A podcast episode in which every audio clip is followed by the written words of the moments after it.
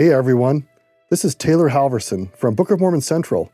We've had a lot of requests to add our weekly Come Follow Me videos with myself and Tyler Griffin to our podcast. We are very excited to do this. However, just know that we use a lot of visuals in our videos. So if you ever want to see the visuals, check out Book of Mormon Central on YouTube. We hope you enjoy. I'm Taylor. And I'm Tyler. This is Book of Mormon Central's Come Follow Me Insights. Today, Doctrine and Covenants, section 63. So, this section opens up a, a, new phase where Joseph and the others have returned from their, their trip out to Independence back up to Kirtland. They've been gone. Uh, they left on June 20th and they now return near the end of August. So, two months absence and a lot has happened in Kirtland. Well, a lot has happened along the path as well as in Independence, too. Uh, but the problem is, is when they've returned, they recognize that there's been some pretty serious apostasy starting to set in among some of the members of the church, including some people who, who have been on this journey with them who, who are struggling with Joseph Smith and his role as the prophet and the promise of Zion being out there in this frontier town that they were not impressed with, some of them. And uh, the question then comes why would, why would Joseph have taken that incredible effort and time to go clear down to Independence, Missouri, only to turn around fairly quickly and come on this long journey on the way back when there's so much struggle both going and coming. Why go? There's something powerful about just going out, even if you don't know exactly what you're doing when you go out. But to the act of just going out to try to serve can often open those those windows of revelation. And so I guess we would say this this journey even though when he comes home, we're introduced to a lot of problems and a lot of issues with, with apostasy in some cases, it's worth it because now we have the inspiration that has come as the focal point for many of these sections coming up and for many of the saints coming into the story. It's going to be this, this measured, marked uh, inspiration of who to send to Zion when. You're going to notice they're not going in a flood, but Joseph is now knows enough about everything that's going on out here and what it looks like that over the next five years, he's going to be able to send people as needed on that journey. But now, before we dive into section 63, let's talk about some of the roots of apostasy and, and some of the causes of what's going on here. So we will talk about specific things that happened uh, with Ezra Booth and others that they chose to leave the church. I'd like to talk about the word apostasy. Let me begin with this word, to stand. You might think of, I'm standing right here. We often use the phrase, stand ye in holy places, like as immovable. The word stand actually comes from the same word that you might be familiar with if uh, we have this country called the United States. And each state, right, is supposed to be immovable, but they're together, they're united. You hear this word in science, uh, stasis. It means a steady state where things aren't changing. Also, in the United States, we have something called the Constitution. And it literally means to stand together. And think about how God wants his people to be one, not the same, but to be united. Zion. It means to stand together. So, how does apostasy fit into this?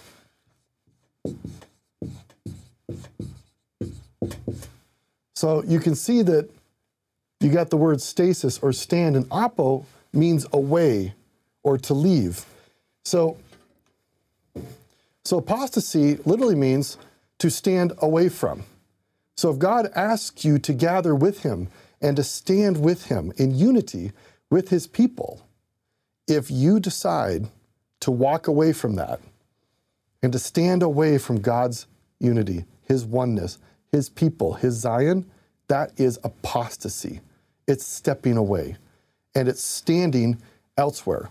It's standing not with God, but standing by yourself or standing with people who choose not to stand with God. And we'll see this. And there are many ways that people can choose to no longer want to stand with God. Now, let's just make it clear do all of us metaphorically stumble or fall or sometimes find ourselves not completely unified with God? It happens. The beauty is every single week we have the opportunity to partake of the sacrament and to declare our intention and our purposefulness to stand with God, to be together with Him. But if somebody chooses to intently and purposely and permanently stand away from God, that is apostasy. Stand with God, stand in holy places, and you will be saved.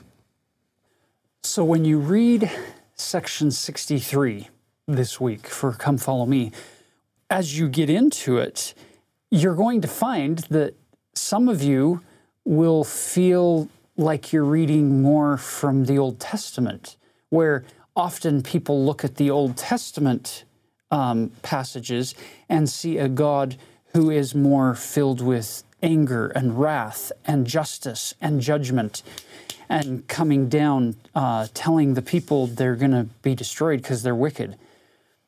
It's fascinating when you look at the various swings of a pendulum that goes back and forth at times, that you have these different attributes that get emphasized.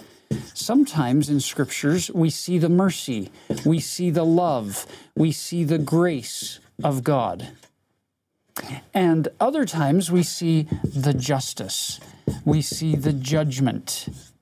You can see the problem that the, the prophets have to try to find this nice balance where they teach us the seriousness of sin, they cry repentance, and they teach God's justice when it's needed, but it's mixed in appropriately, as He would have us do, with His mercy, His love, feelings of His grace, which give us hope to say, yeah, I'm not perfect, but it's okay because I'm striving so to be. I, am trusting in God. So as we jump in, look at verse 1. Hearken, O ye people, and open your hearts, give ear from afar, and listen, you that call yourselves the people of the Lord, and hear the word of the Lord, and his will concerning you. Yea, verily I say, hear the word of him whose anger is kindled against the wicked and rebellious. God doesn't want them thinking that uh, he, he's not aware of what they're doing to break the covenants that they've made with him and the commandments that he's given them.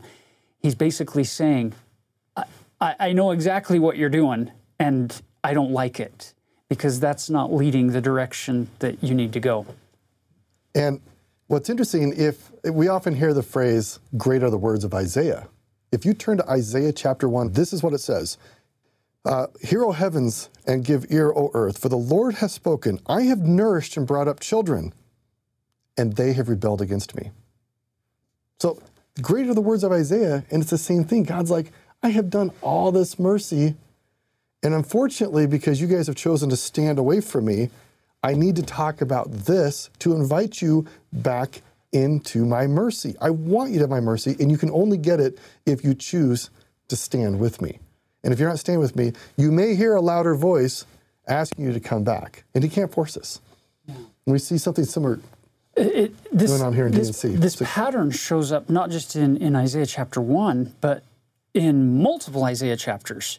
One of the classic examples of this is 1 Nephi 20, which happens to be the first time that Nephi introduces us to some of the words of Isaiah. So, right out of the, the starting gate, look at what he says. The very first quote from Isaiah, that's a direct, where this whole chapter is from Isaiah 48, the first one given to us in our Book of Mormon.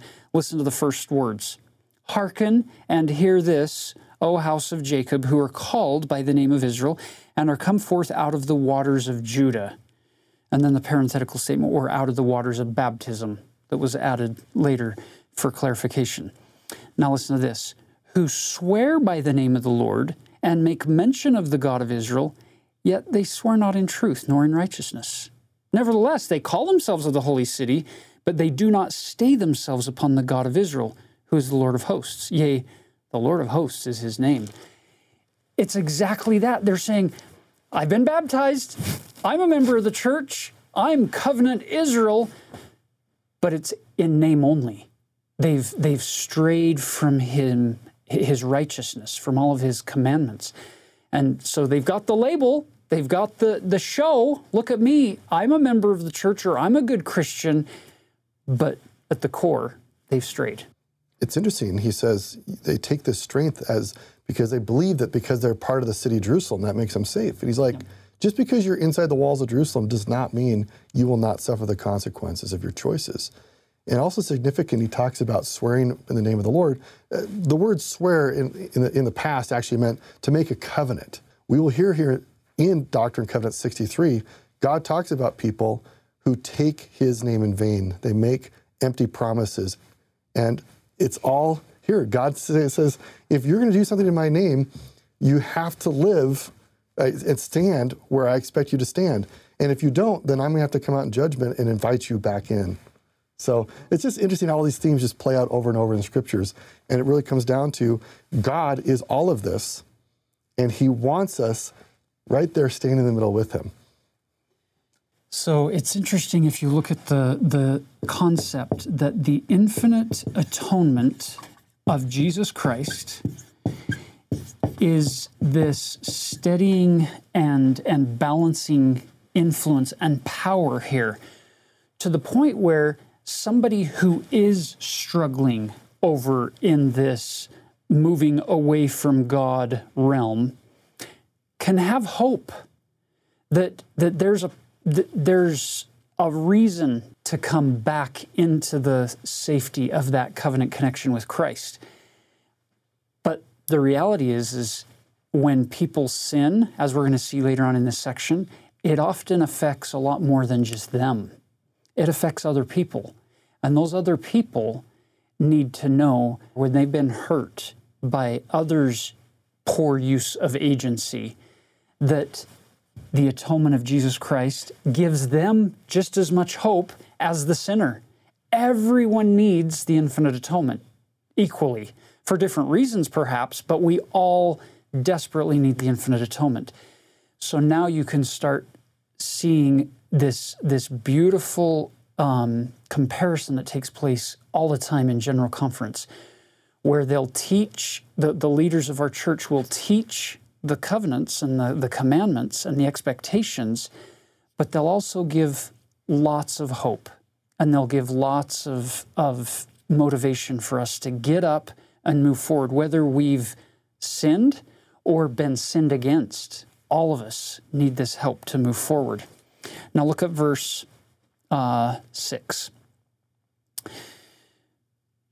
Wherefore, verily I say, let the wicked take heed and let the rebellious fear and tremble, and let the unbelieving hold their lips, for the day of wrath shall come upon them as a whirlwind, and all flesh shall know that I am God. Are you noticing Joseph is is getting this revelation and he's speaking for the Lord in first person here. But we really are getting more of that Isaiah uh, Old Testament voice of the Lord coming out here not because God has changed, not because he woke up and he's in a bad mood on that particular day up in heaven. It's because people have changed. God changes not. That's one of his attributes. Everything he does is for the benefit of God's children. So, what you're seeing here is more of a reflection of the state of being and the state of mind and the state of heart of his saints and the people on the earth than it is a changing uh, temperament of God. Look at verse 7. He that seeketh signs shall see signs. but not unto salvation. Isn't it fascinating that the farther you get away from God, the more you want signs, you want physical proof. You want, it's this idea of prove it, show me, then I'll believe. So if you look at the at the scientific method, the scientific method, when seeking for physical evidence and physical proof to, to make sense of this world of ours, what do they do? They, they run experiments based on hypotheses that they may have. They run the experiments, and then if they see certain results, then they draw certain conclusions. And we could say now they, they change the way they believe something is supposed to work. Brothers and sisters, this is a beautiful pattern. And quite frankly, we, we are invited to do this type of thing in the scriptures on occasion. But the reality is, is that's a really good thing for seeking certain portions of truth. But when you're seeking eternal truth, we're told in the scriptures, you receive no witness until after the trial of your faith. But he's inviting you to run a trial a trial of your faith. So you, you choose to believe, and then you receive the evidence. You receive the witness after, to use the, the Ether 12 flow. And to talk about this further, even if you consider scientists, they actually believe that if they follow a particular process of going out and getting experience and running a test, in fact, the word experiment and experience and expert all come from the same root word.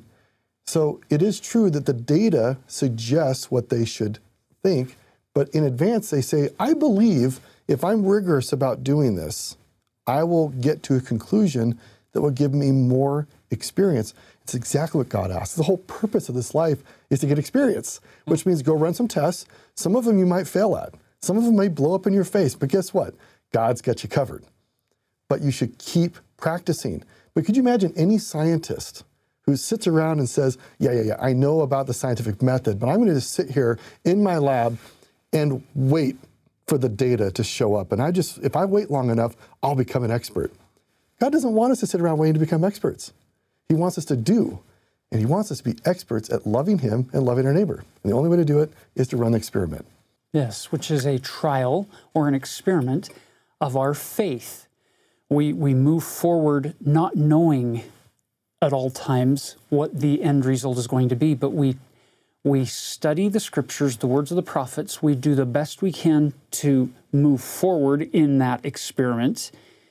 And as we do, things unfold. And we do mess up sometimes. But because our intent is to move forward, that's not a failure. It's not a tragedy. We learn from that and we move forward. Just last night, in our home. Uh, we were working on a, a, little project, painting some big panels, four by eight, four feet by eight feet sheets of wood. And my little Jenna, age 12, was helping us paint, and she was standing on one side of the four foot panel. And she wanted to get to the other side to finish painting that side, and she's holding her paintbrush. And she said, I'm going to jump over the panel. I thought she was joking. Jenna wasn't joking she tried to jump over this four foot panel and made it about three and a half feet and landed with her bare feet, one foot on this painted board, and jumped off very quickly and then stepped down with that wet paint on her foot that now got on our regular floor. And this was not a great dad moment for me. I I didn't laugh. I didn't say, "Oh, that that was a failed experiment, Jenna. What did you learn from that? No, I treated it like it was a tragedy. I'm like, oh, Jenna, what did you do? I thought you were joking, but you you can't jump four feet. Are you serious? You thought you could make it over? Jenna, now look, you've got to go and get this floor clean. And it, it was a terrible moment. She went and she she hopped over to get a, a rag with some water on it to fix up the mess. And after she fixed it up, she quietly put her brush um, with the others and started walking away. And my other daughter said, Jenna, where are you going? She says, I'm, I'm going to go brush my teeth and, and go to bed now. And then it hit me what I had done. I had communicated to her that the project really was more important than her. And I called her back and I said, Oh, Jenna, come here. And she came back, and each step that she came towards me, she started crying more and more. And I just held that little 12 year old. And I hugged her and I let her cry.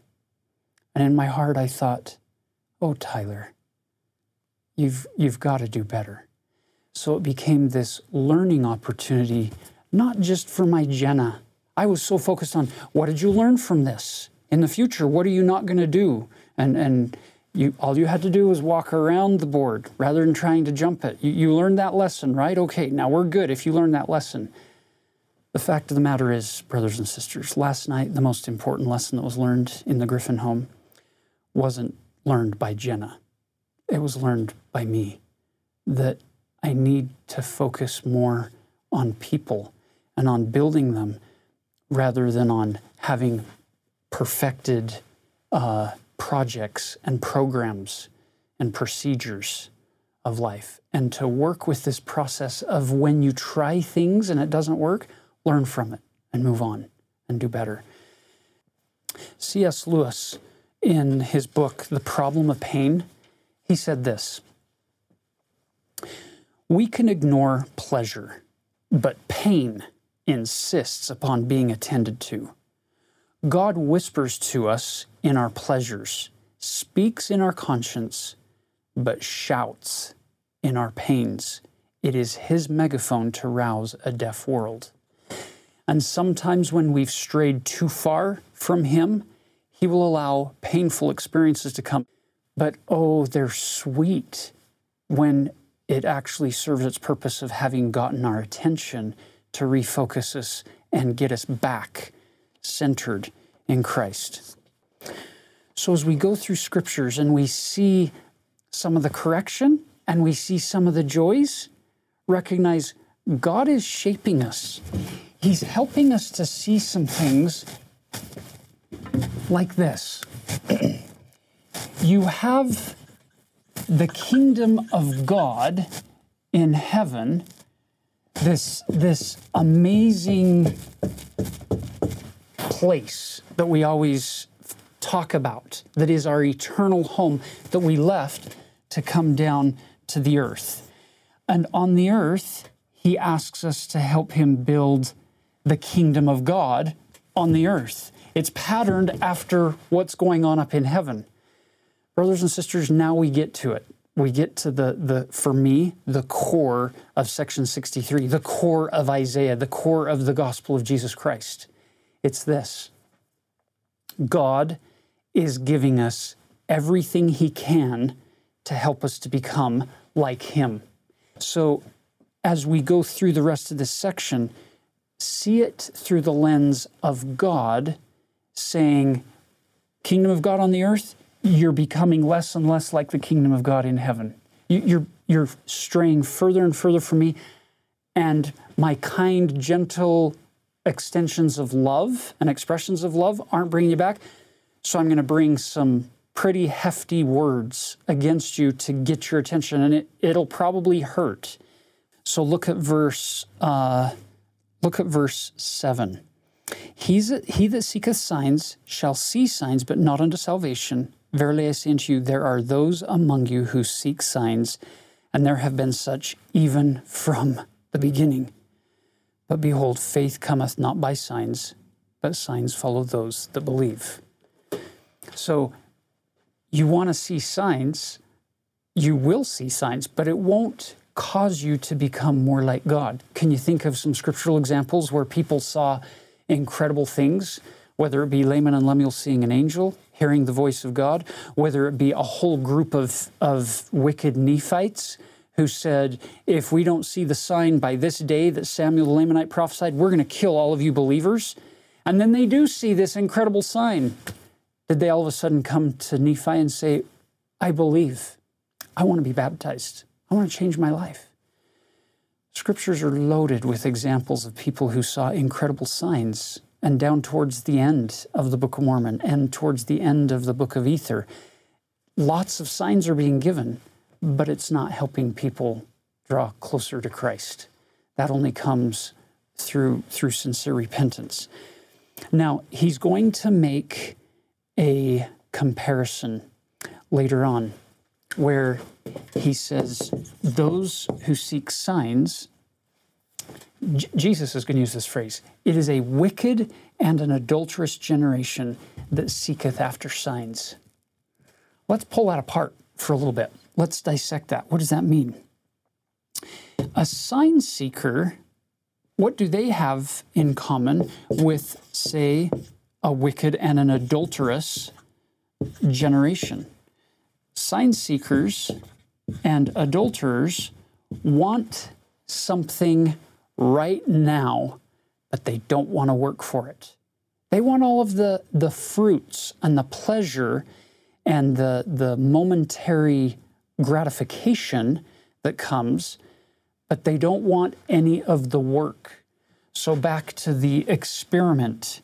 They don't want to experiment on the word in order to become expert and in order to know and to be settled. A sign seeker doesn't want the effort or the work.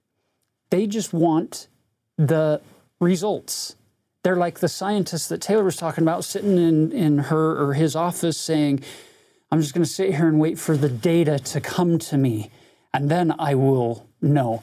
They don't want to have to go through 45 experiments, all of which fail, until they get to the one that actually does work. That's, that's a lot of money and time and energy and effort. They want it right now without having to, to have it cost them anything. Think about the root of adultery. Wait a minute.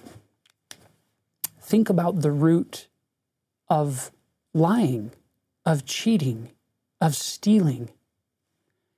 It's, of, it's all the same root as sign seeking.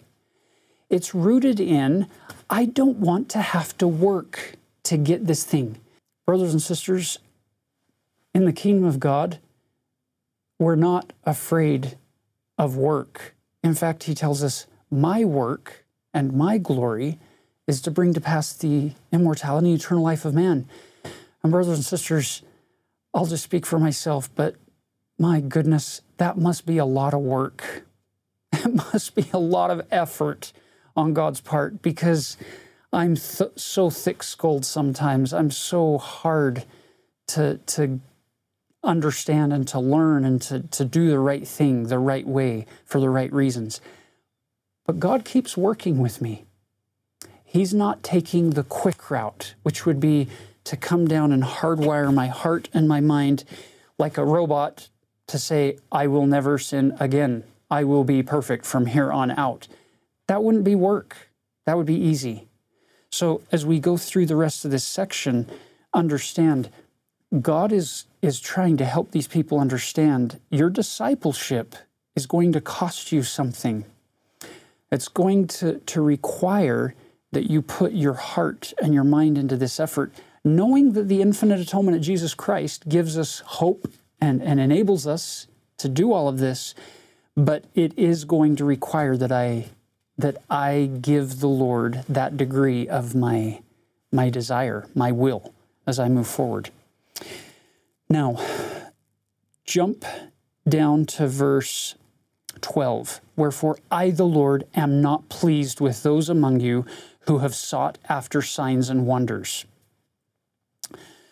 for faith and not for the good of men unto my glory. Look at verse 13. Nevertheless, I give commandments and many have turned away from my commandments and have not kept them. It's this I told you how to be happy. You've turned aside and you're not happy, and you're saying, Well, show me a sign, and then I'll believe. Then I'll do the commandments.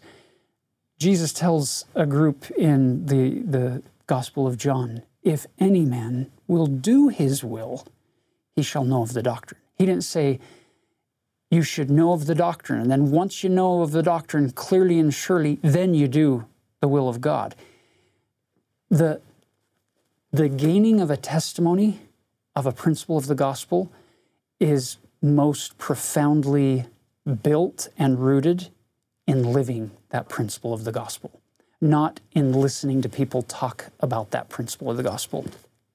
Now let's look at verse 14. There were among you adulterers and adulteresses, some of whom have turned away from you, and others remain with you that hereafter shall be revealed. So he's saying some have already left, but there are actually some in Kirtland who are still here. Verse 15 Let such beware and repent speedily, lest judgment shall come upon them as a snare, and their folly shall be made manifest, and their works shall follow them in the eyes of the people. And then he describes the struggle with verse 16. Verily I say unto you, as I have said before, he that looketh on a woman to lust after her, or if any shall commit adultery in their hearts, they shall not have the Spirit, but shall deny the faith and shall fear. Once again, brothers and sisters, we live in a world that is saturated with this particular problem.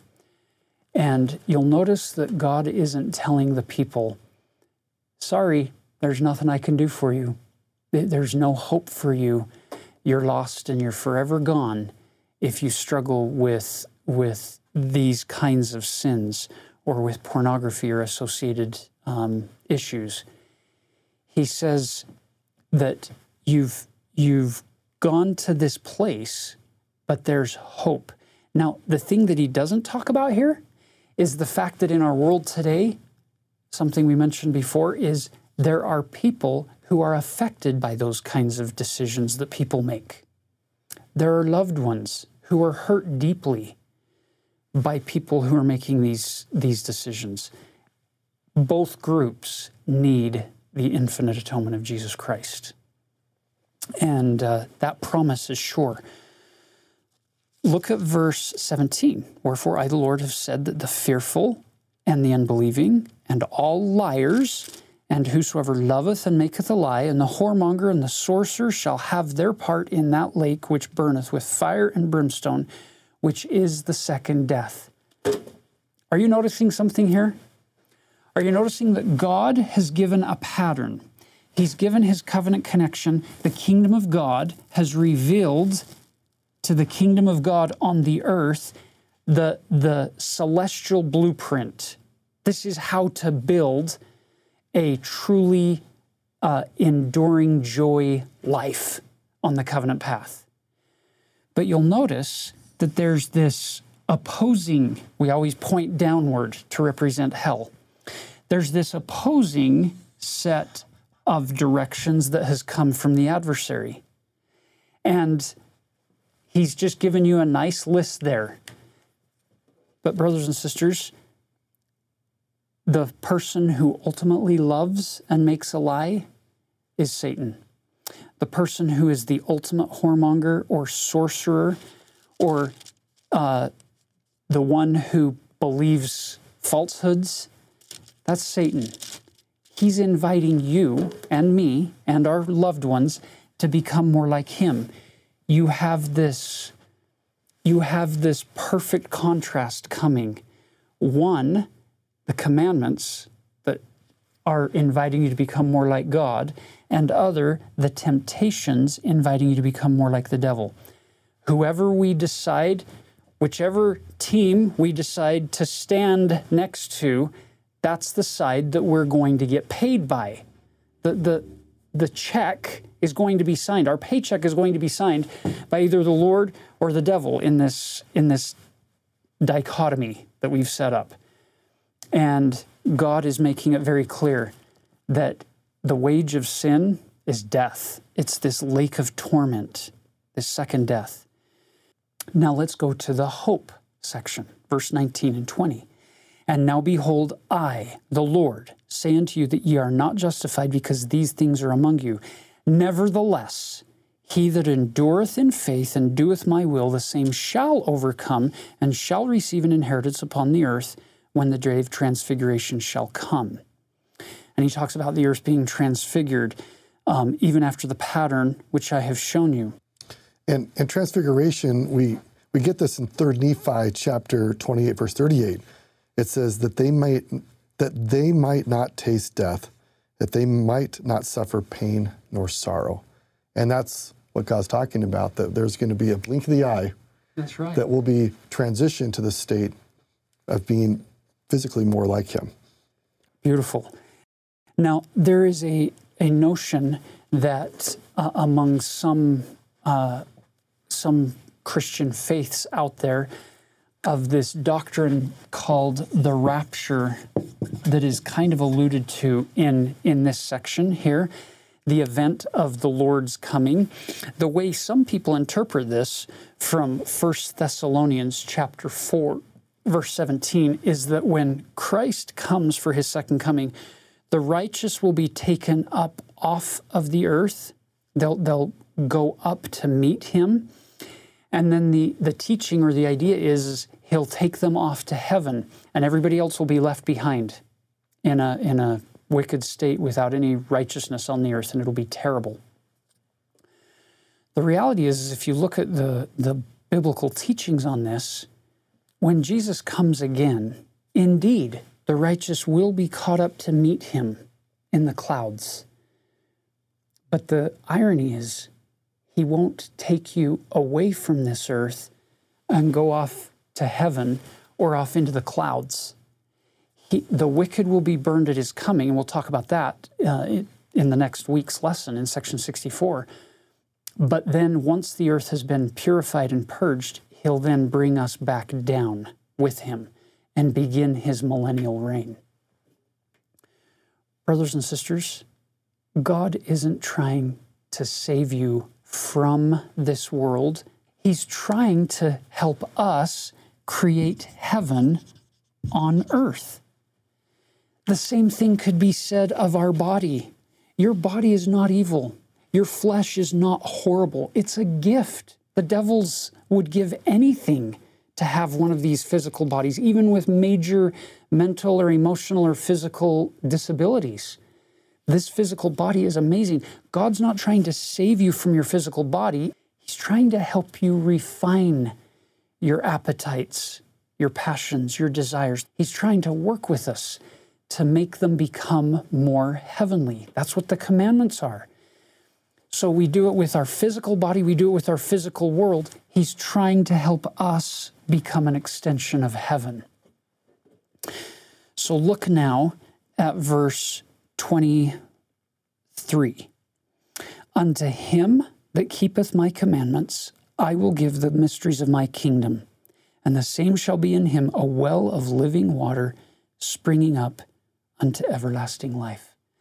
That well of living water and everlasting life, those are things the devil can never promise you. Well, he can and he does promise you those, but he can never deliver on that promise. It's a lie. It's all part of his lie and his deception. Uh, look at verse 26. Nevertheless, I, the Lord, render unto Caesar the things which are Caesar's. So now he's shifting focus and shifting his attention in this section to the building up of Zion in, in Independence, Missouri. And he says, you're, gonna ha- you're going to have to buy the land. So he's saying, We're going to follow the laws of the land. I am going to render unto Caesar the things which are Caesar's. He's clearly alluding here to the the statement that he made in Matthew chapter 22, verse 21. Some of you will remember that Jesus is right here in his final week. He's, he's a few days away from, from Gethsemane and the cross when this group comes to him, tempting him to see if they can trap him. And they say, Master, we, we know you're, you're wise and, and you don't, you're not a respecter of persons so, is it lawful for us to pay taxes to Rome, to Caesar? And Jesus, instead of saying yes or no, which was the trap they hoped he would fall into, he said, Show me the tribute money. And they showed him the tribute money, and he said, Whose image is on that coin? And they said, It's Caesar's image. He says, Very well. Render unto Caesar that which is Caesar's, and unto God that which is God's. Brothers and sisters, often in scriptures, when we learn, when we see a connection, we stop there. The, the connection that is made is Jesus didn't fall into their trap. He turned it back on them and he said, That image has, or that coin has Caesar's image on it, therefore render unto Caesar that which is Caesar's. But then we often stop there. My favorite part of that whole statement is, and render unto God that which is God's. Huh. Now that's interesting. The coin is supposed to go to Caesar because it has Caesar's image on it. Render it to him. But render what to God? What has God's image on it? That was an invitation from Jesus to devote our whole life, our whole soul to God, the God who gave us life, rather than squandering it by giving it to the devil's temptations, who hates us with an eternal hatred, but rather render unto God that which is God's because we have his image on our countenance. So even though he didn't finish that off here in 26, the implication is still there because of what happened in Matthew 22. And then in this next phase, he he's discussing the purchasing of that land. And uh, pick up verse 32. I, the Lord, am angry with the wicked. I am holding my spirit from the inhabitants of the earth. He's saying there are consequences for decisions. It's the law of the harvest. You can't plant weeds and then pick fruit. It doesn't work that way. I'm going to withhold my spirit. Verse 33 I have sworn in my wrath and decreed wars upon the face of the earth, and the wicked shall slay the wicked, and fear shall come upon every man, and the saints shall also shall hardly escape. Nevertheless, now put greater emphasis here. I, the Lord, am with them and will come down in heaven from the presence of my Father and consume the wicked with unquenchable fire. And behold, this is not yet, but by and by. So he tells the saints to assemble upon the land of Zion in 36 and to be, look, look at verse 37, that every man should take righteousness in his hands and faithfulness upon his loins and lift a warning voice upon the inhabitants of the earth. He's, he's pleading with them to just trust him and to start building more of a heaven on earth in, in the way we, we live our life. Go down to verse 40. Let all the monies which can be spared, it mattereth not unto me whether it be little or much, be sent up unto the land of Zion. Uh, have you noticed from last week, section 60, 61, and 62, all three sections had the phrase, It mattereth not unto me. Now you get it again in 63, It mattereth not unto me. The phrase, It mattereth not, appears seven times in the Doctrine and Covenants. But here in these four sections, one after the other after the other, God really is empowering their agency to say, just, just move forward. And he will discern, help Joseph to discern who needs to go first and when they need to go. Look at verse 47. He that is faithful and endureth shall overcome the world. Thank heaven that he didn't say, He that is perfect he that never messes up. He that always treats people with perfect kindness and love and gentleness and meekness and persuasion. He will overcome the world and he will be saved. He didn't say that. He said, He that is faithful and endureth. Um, notice verse 50 He that liveth when the Lord shall come and hath kept the faith, blessed is he. Nevertheless, it is appointed to him to die at the age of man. So then he describes this you'll grow up to the age of man, and then you'll be changed in 51 in the twinkling of an eye. So your mortality will die, and you'll be changed in the twinkling of an eye, but you won't have to be buried in the grave if you live into the millennium. So twinkling isn't some some different concept. It's just the English word a blink, a twinkling of an eye, a flash. It's, a, it's in a moment. That change is going to come over these people. Now, go down to verse 54.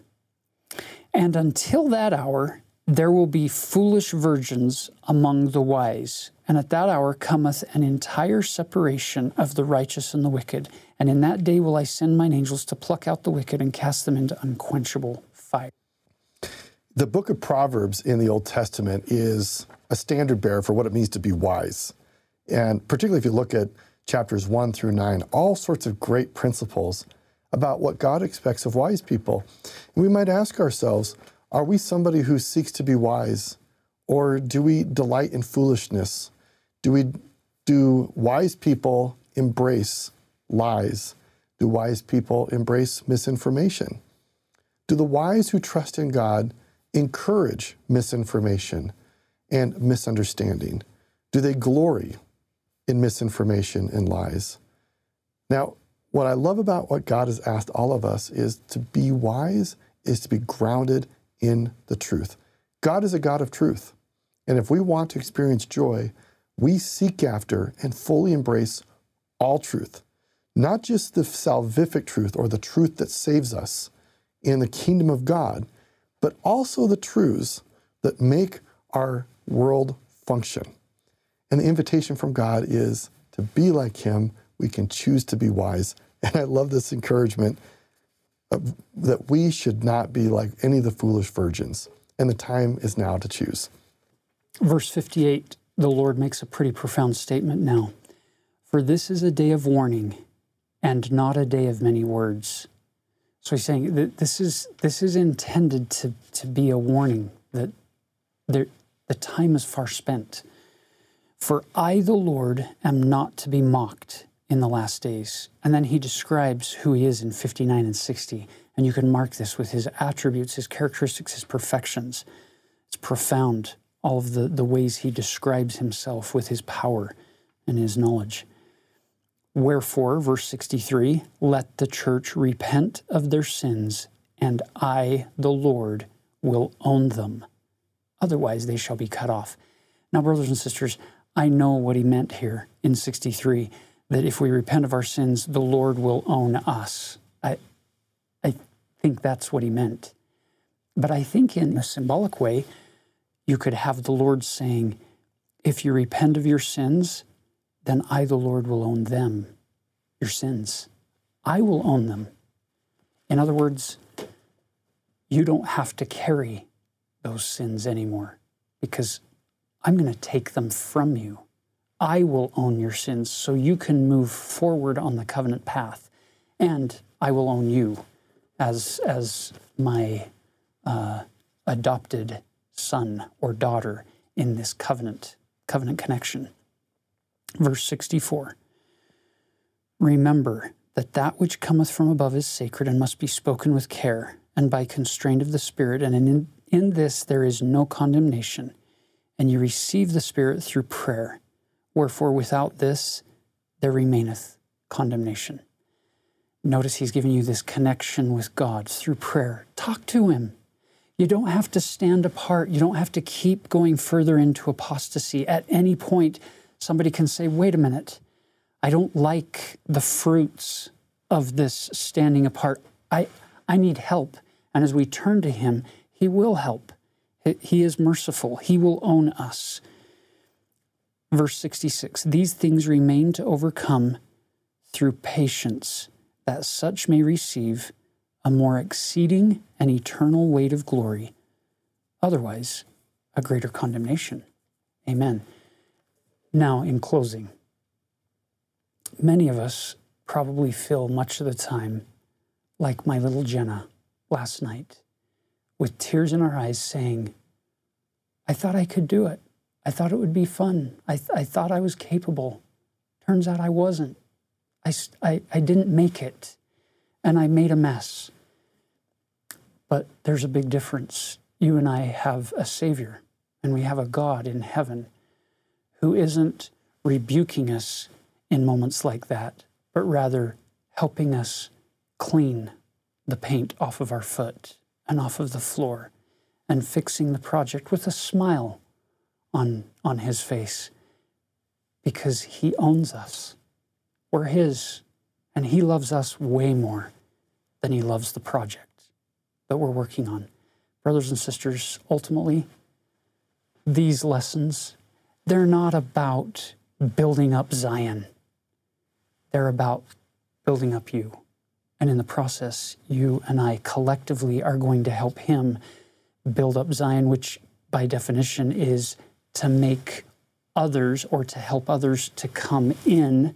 So they're not standing apart, but they're standing with the Lord as one. That's what Zion is to bring us all to become one in this glorious project of God, which is to bring to pass your immortality and eternal life. He lives, He loves you, and He loves you with a perfect love.